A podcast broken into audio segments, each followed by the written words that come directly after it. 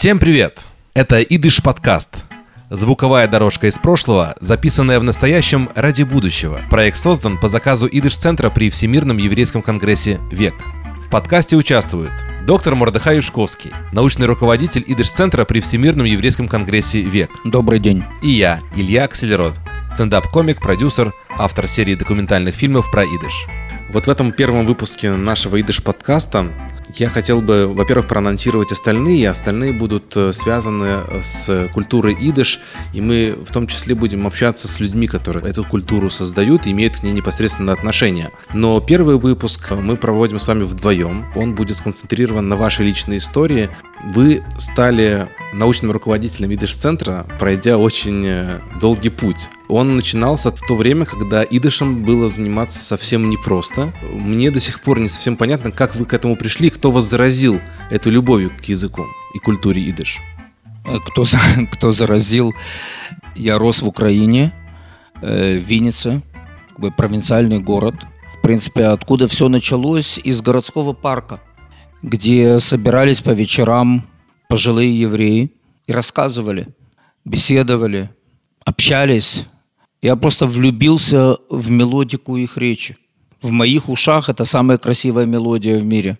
То есть интонация, какие-то фразы. Я ребенком мало что понимал, но постепенно, постепенно меня это так притягивало, что где-то к годам десяти я понял, что я практически все понимаю но потом уже чистое самообразование. То есть к вы пришли через самообразование, а формальное образование у вас совсем другое. Я знаю, что после университета вы работали в Министерстве путей сообщения. Совершенно верно. Я окончил экономический факультет Московского института инженеров железнодорожного транспорта и работал в Министерстве путей сообщения. Эта работа как-то пересекала с вашим увлечением? Я, я так скажу, пересекались ли пути железнодорожные с, с путями Идыша?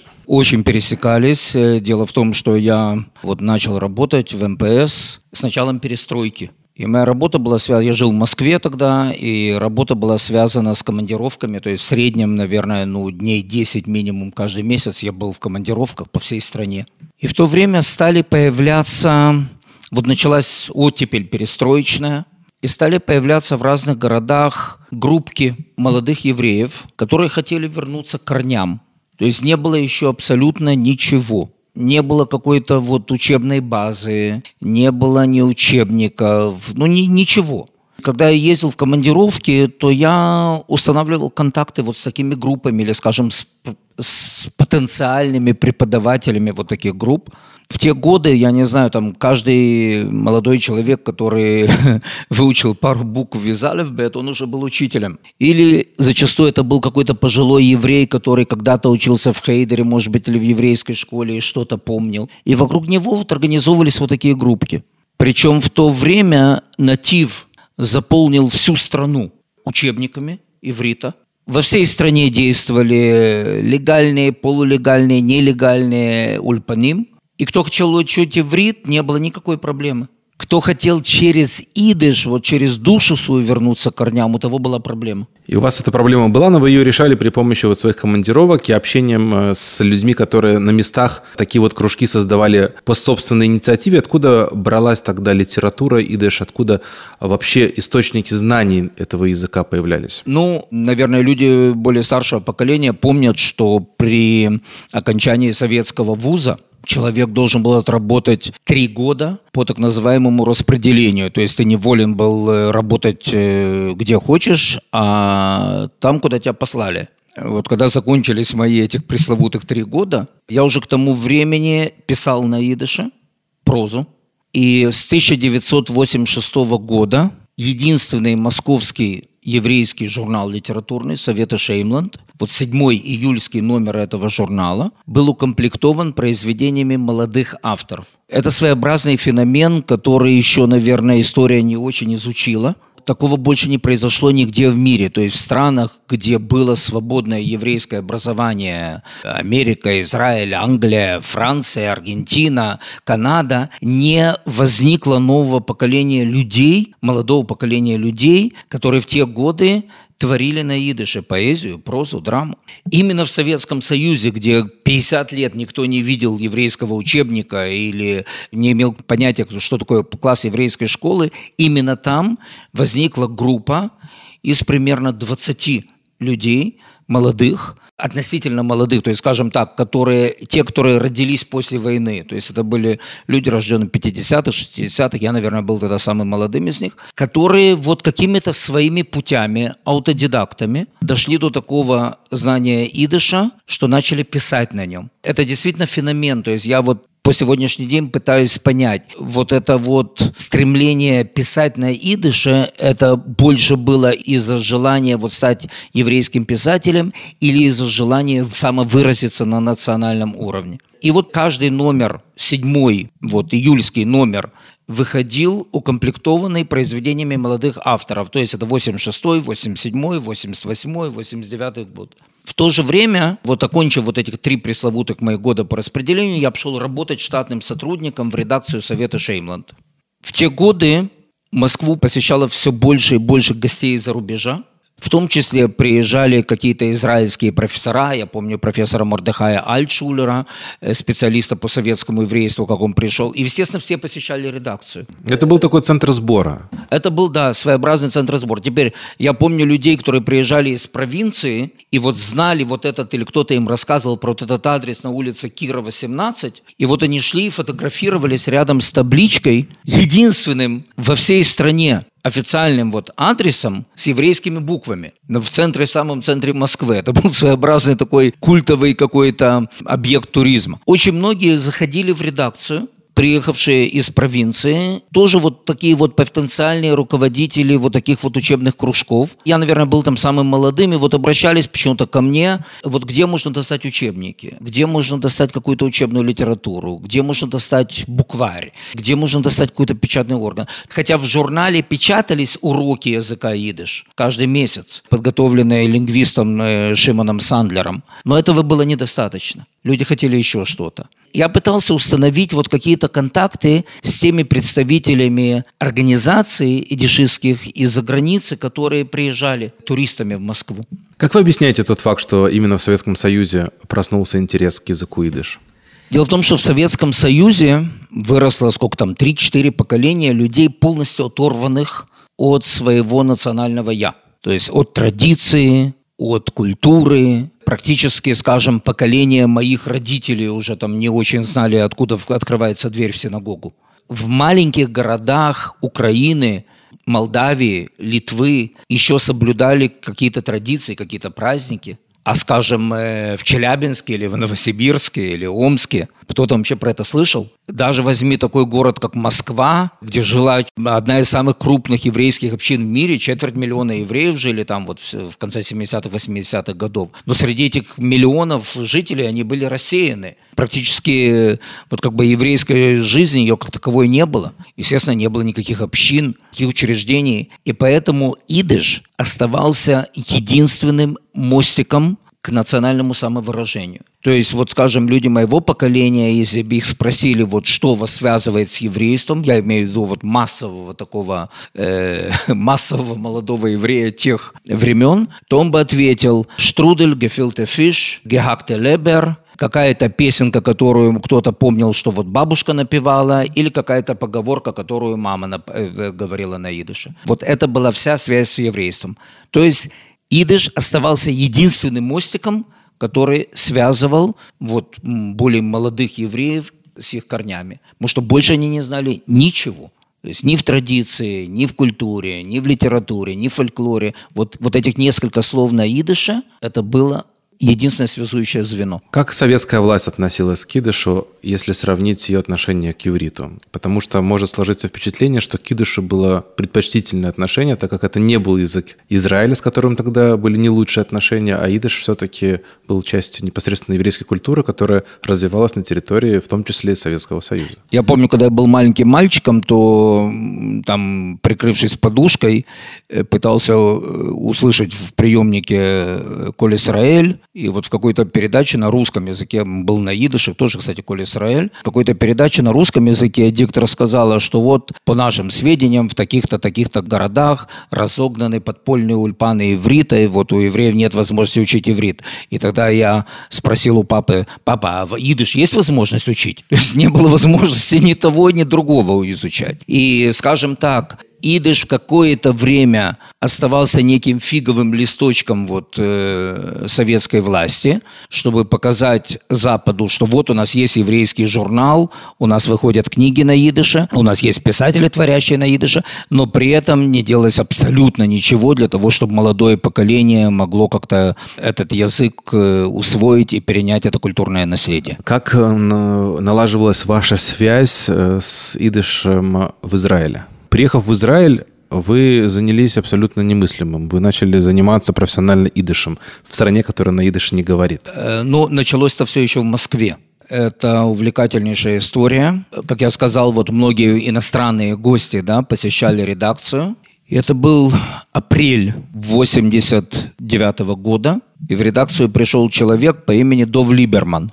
Это был еврей из Брюсселя. Он зашел в кабинет главному редактору. Обычно все эти встречи иностранных гостей с главным редактором заканчивались жутким скандалом, чуть ли не, слава богу, не, не рукоприкладством. И точно так же и на этой встрече был крик и гвалды. И... А почему так происходило? Ну, потому что они все обвиняли Арона Вергелиса, главного редактора, в э, антисионизме и чуть ли не в антисемитизме. И, но он практически был тот, кто продержал этот журнал и кто при, сумел привлечь, вот создать вокруг журнала вот эту молодую поросль. Э, он был очень неоднозначный человек. Я мало знаю, знал людей, которые вот о нем отзывались э, хорошо, но сегодня я тоже когда-то у каждого на него была гора обид, и у меня тоже в том числе, но вот сегодня э, задним числом, когда я обдумываю его, то, что мы называем Мефаль Хаим, э, дело, вот, жизни. дело его жизни,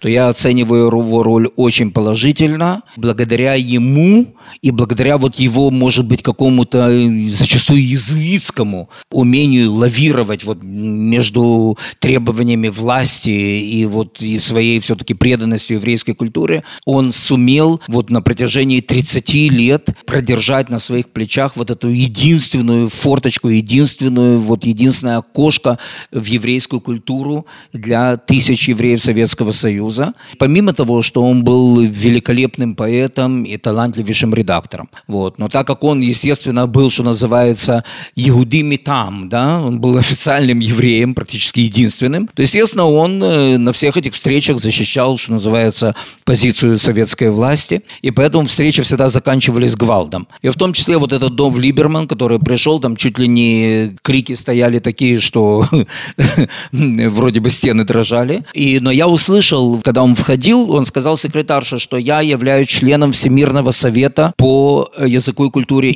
Велтрат фар идышер культур. И вот меня это осенило, потому что думаю, если он представляет такую организацию, может, он нам сможет чем-то помочь. После этого скандала, когда он уходил, то я написал на бумажке свой номер телефона, пожал ему руку и вложил ему вот в руку свой номер телефона. И он мне в тот же вечер позвонил, сказал, что я нахожусь в гостинице «Интурист», я не хотел, мы все тогда боялись подходить к этим гостиницам, и я ему назначил встречу в сквере у памятника Пушкина, чтобы ему легко найти было. И вот я помню, мы сидели с ним на скамеечке у памятника Пушкину и говорили на идыше. Я ему сказал, что, знаете, я говорю не от своего имени, я представляю, вот можно сказать, такое, может быть, не совсем массовое, но движение молодых евреев, со всей страны, которые мечтают каким-то образом вернуться к своим корням через идыш. Потому что кто хочет уехать в Израиль, кто хочет вот для практических целей учить иврит, нет никакой проблемы сегодня. Но вот те, кто хотят через идыш вернуться к, вот, к еврейству своему, я ему сказал, мир зайнен есоимим,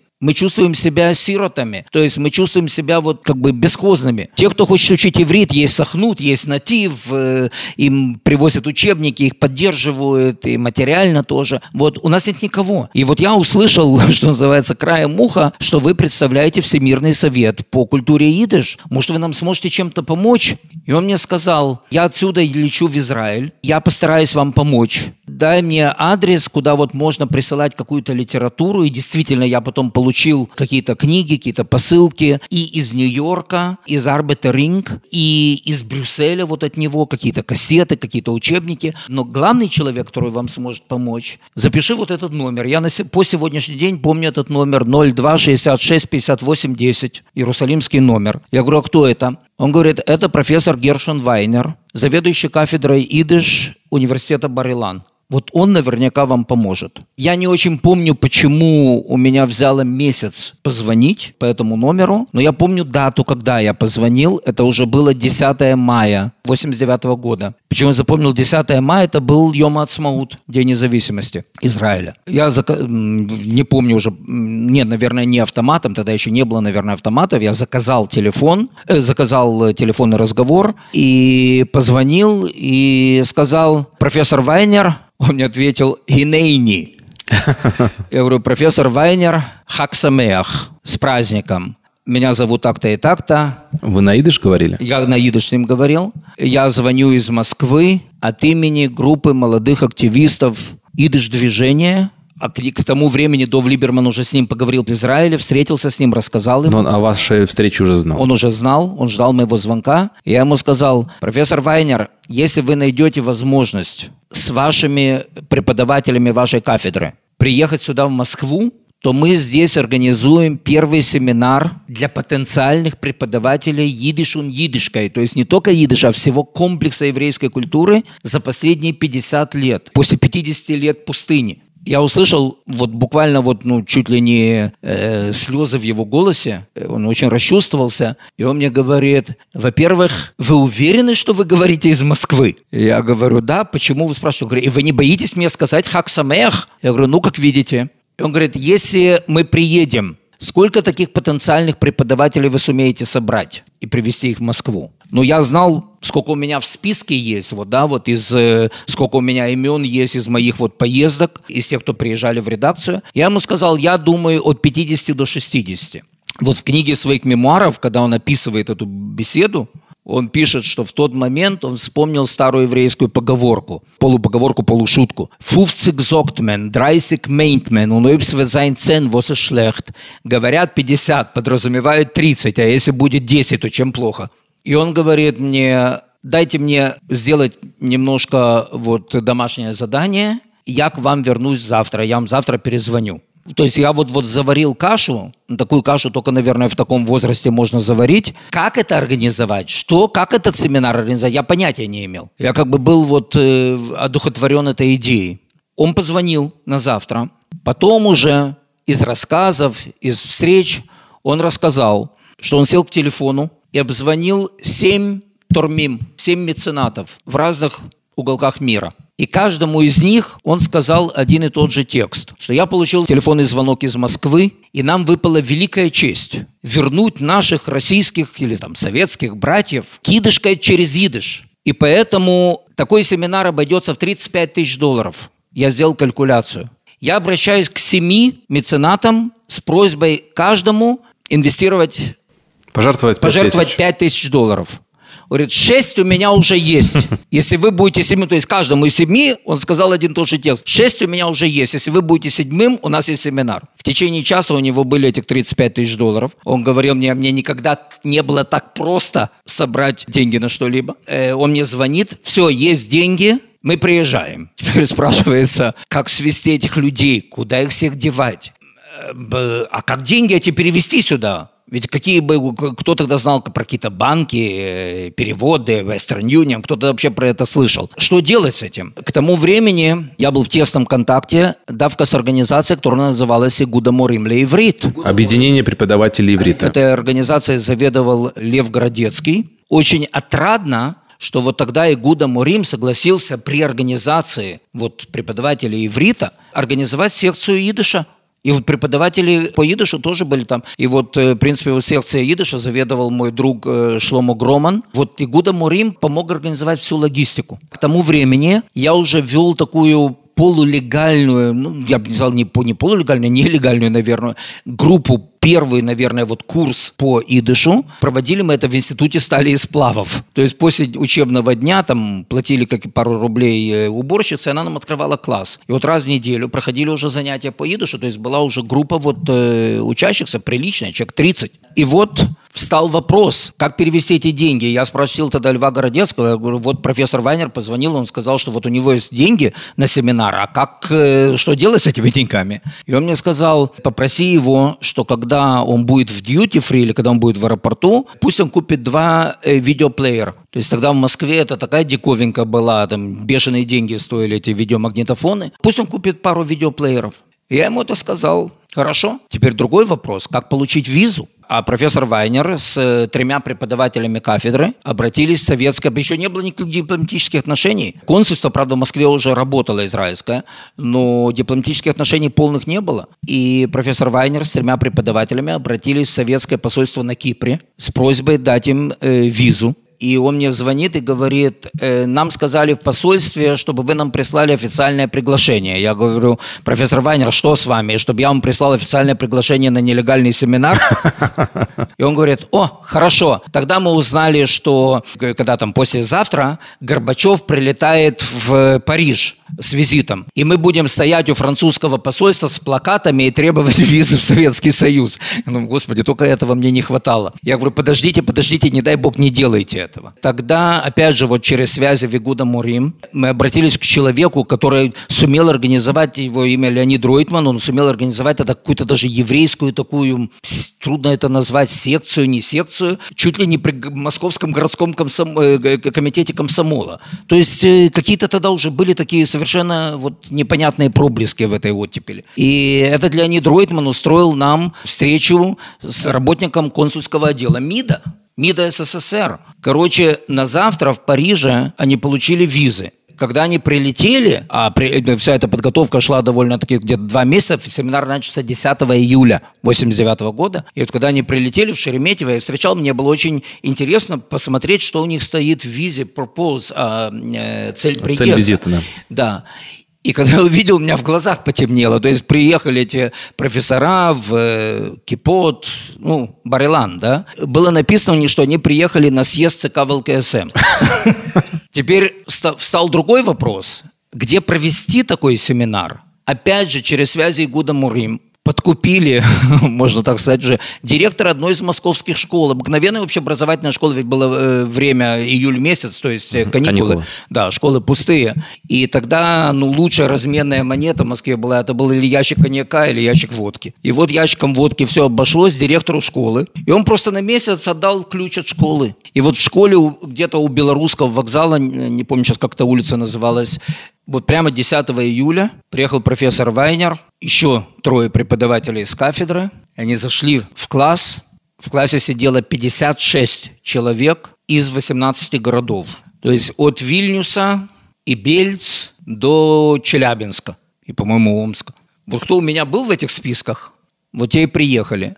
Я опять же, я такая суматоха была, я не очень помню, то есть где этих людей вот расселили, то есть каждый к себе домой приглашал там по несколько человек, где-то какие-то квартиры снимали. Преподавателей, кстати, мы поселили, сняли квартиру на Кутузовском проспекте 26 в правительственном доме, в том же доме, где Брежнев жил когда-то. Но его уже тогда не было в живых. Зашел профессор Вайнер, вот в этот набитый битком класс, и произнес такие слова «Бридер und Schwester von Russland, ломер зогн Шахияну». «Братья и сестры из России, давайте помолимся Шахияну» благословим Всевышнего за то, что мы дожили до этого дня. Вот это, наверное, был самый трогательный момент в моей жизни. Там не было ни одного сухого глаза. Мужчины стояли, обливались слезами. То есть в те годы увидеть израильских профессоров, которые приехали проводить семинар по языку и культуре идыш. Это был первый такой вот семинар массовый в общественном месте. Это не на какой-то там квартире э, нелегальной. Это было настолько трогательно, что просто трудно передать. Вот, вот наверное, наверное, там воздух можно было резать, рубить топором. Такое напряжение было в воздухе. И вот так вот с утра до вечера проходили занятия. Причем те люди, которые приехали... Сколько дней это длилось? Э, почти месяц. Почти месяц. И с утра до вечера проходили занятия, очень напряженные. Причем те люди пытались уловить каждое слово. Кого-то я приводил в гости, вот, например, писательницу Ширу Горшман, вот она там прочла рассказ свой о том, как жены, вот в этом году мы отмечаем 70 лет расстрела еврейского антифашистского комитета, и вот рассказ о том, как жены, вдовы вот этих расстрелянных писателей и поэтов встретились с вдовой поэта Арона Кушнирова, и как они ей завидовали на то, что у нее есть могила, что она может прийти к могиле мужа и там поплакать, а у них нет таких могил. Туда приехал тогда на этот семинар, тогда тоже Москву посетил профессор Давид Фишман из Нью-Йорка, из Jewish Theological Seminary. То есть были какие-то гостевые лекторы, но в частности вот этих четыре преподавателя с утра до вечера давали этот семинар, и эти участники пытались уловить каждое слово, вот вобрать в себя каждое абсолютно слово. Потом профессор Вайнер сказал мне, может быть, вы можете организовать мне лекцию вот в каком-то вот центральном таком публичном месте. Я помню, как сейчас, кинотеатр «Буревестник», Октябрьская площадь. Там, если я правильно помню, столько лет прошло, зал был на 460 человек. Набилось в этот зал больше тысячи человек. То есть я не помню, каким образом вот это сарафанное радио работало, ведь не было интернета, да, как, как, как, как это передавалось из уст в уста? Более тысячи человек набились в этот зал, там как селедка в бочке стояли. Он был такой очень интересный такой человек. И он поднялся на сцену, я переводил его лекцию. И он сказал, Бридер und Schwester von Москвы, ich bringe euch Gruß von братья и сестры из Москвы, я привез вам привет из Иерусалима. Там такое поднялось, то есть люди плакали, люди кричали, там какие-то дикие аплодисменты были. Ему долго очень не давали продолжать. Потом он в книге своих мемуаров написал, это был первый раз в жизни, когда я получил такие аплодисменты до лекции, каких я никогда не получал после лекции. И он дал лекцию на тему «Тоска по Сиону в еврейской литературе». Лекцию на полчаса. Это было настолько тогда трогательно. Вот что называется, если у нас есть вот такое выражение «итромамут руах», возвышение духа, под конец семинара он собрал группу вот молодых идишистов. Я помню, мы еще искали в районе ВДНХ кафе, где бы сесть, не нашли. И он говорит, ну ничего, Сократ тоже гулял со своими учениками, их обучал на ходу. Он говорит, я будем гулять. И он тогда сказал, что если вы приедете в Израиль, дадите мне слово, что вы будете заниматься только учебой, ничем другим, то я беру на себя обязательство собрать для вас мелагот мехия, то есть стипендии, на которые вы сможете жить, которые позволят вам на нашей кафедре учиться. Я к тому времени уже был, что называется, на чемоданах. Где-то 8, по-моему, августа закончился семинар, а 31 августа я приехал в Израиль. И вот первые дни... 89 -го 89 -го года. И вот первые дни сентября, когда я пришел в Барилан, меня ждал чек со стипендией. Я должен заметить, что из всех обещаний, которые я получал до приезда, это было единственное, которое осуществилось. И вот эти стипендии, они помогли мне, еще нескольким людям, заниматься тогда на кафедре, посвятить этому несколько лет и сделать докторат в области литературы идыш. Это был первый семинар. Два раза в год профессор Вайнер ездил в Америку, как он говорил, на Милуим. И вот он взял меня с собой в 90-м году, чтобы вот э, потенциальным э, донорам кафедры идыш, чтобы я рассказал ему семинаре, о том вот этом идыш-движении молодежном, которое тогда было. И мы были с ним в Нью-Йорке, потом в Майами. Они как раз, вот это февраль месяц был 90-го года, они все собирались там в Майами. И его друг давнишний с женой, Аба Шмоль Клурман, его жена Зисел, пригласили нас на ужин. И Клурман тогда спросил, а он, кстати, был э, ревизионистом, он был э, чуть ли не одним из подвижников Бегина. И он сказал, объясните мне, зачем молодым евреям вот там в Советском Союзе нужно учить идыш? Я ему тогда сказал, кто хочет учить иврит, у них нет никакого препятствия сегодня. Но идыш – это единственный мост к своему национальному «я», к национальному самовыражению. И тот, кто хочет в душе стать евреем, единственная возможность для него – это идыш. Он немножко усомнился в моих словах. Прошло месяца два-три, и он был здесь, в Тель-Авиве. И опять нас с Вайнером пригласил на ужин. И он сказал, помните тот разговор в Майами? Вот когда вы сказали, что вот идыш – это единственный мост, через который можно вот к душам советских евреев прийти. Я говорю, помню, конечно. Говорит, я тогда усомнился. Но с тех пор я посетил Советский Союз, и я убедился, что вы были правы. И он сказал своему другу Вайнеру, когда-то много лет назад, когда у меня буквально не было на что детей накормить, помнишь, ты мне должил 25 долларов? С тех пор наросли проценты, я тебе, кажется, так их не вернул. Поэтому я хочу установить институт идыш и идышкает в Восточной Европе. И каждый год, каждое лето я буду финансировать такой семинар. И вот тогда в Москве был первый семинар. После того таких семинаров прошло 17. То есть на протяжении 17 лет мы проводили вот такие летние школы. Сначала они были в Москве, потом в Киеве, в Одессе, в Виннице, в Варшаве. И за эти годы более 1300 молодых людей со всех концов Восточной Европы потом уже не только бывшего Советского Союза, но и Румынии, Польши, Прибалтийских республик, приблизились к идышу. И что самое отрадное, то есть те, кто учились на этих семинарах, человек так от 50 до 70 продолжают заниматься этим профессионально. То есть стали учеными, исследователями. Вы поддерживаете связь? Да. И с теми, кто был на первом семинаре тоже? Да, с некоторыми, кто, кто остался еще, да, конечно. То есть э, это вот история продолжалась, вот тогда она началась в Москве, потом она продолжалась 17 лет. Мордыхай, огромное спасибо. Спасибо. Спасибо за внимание. Следите за новыми выпусками Идыш подкаста на всех крупных платформах. До новых встреч!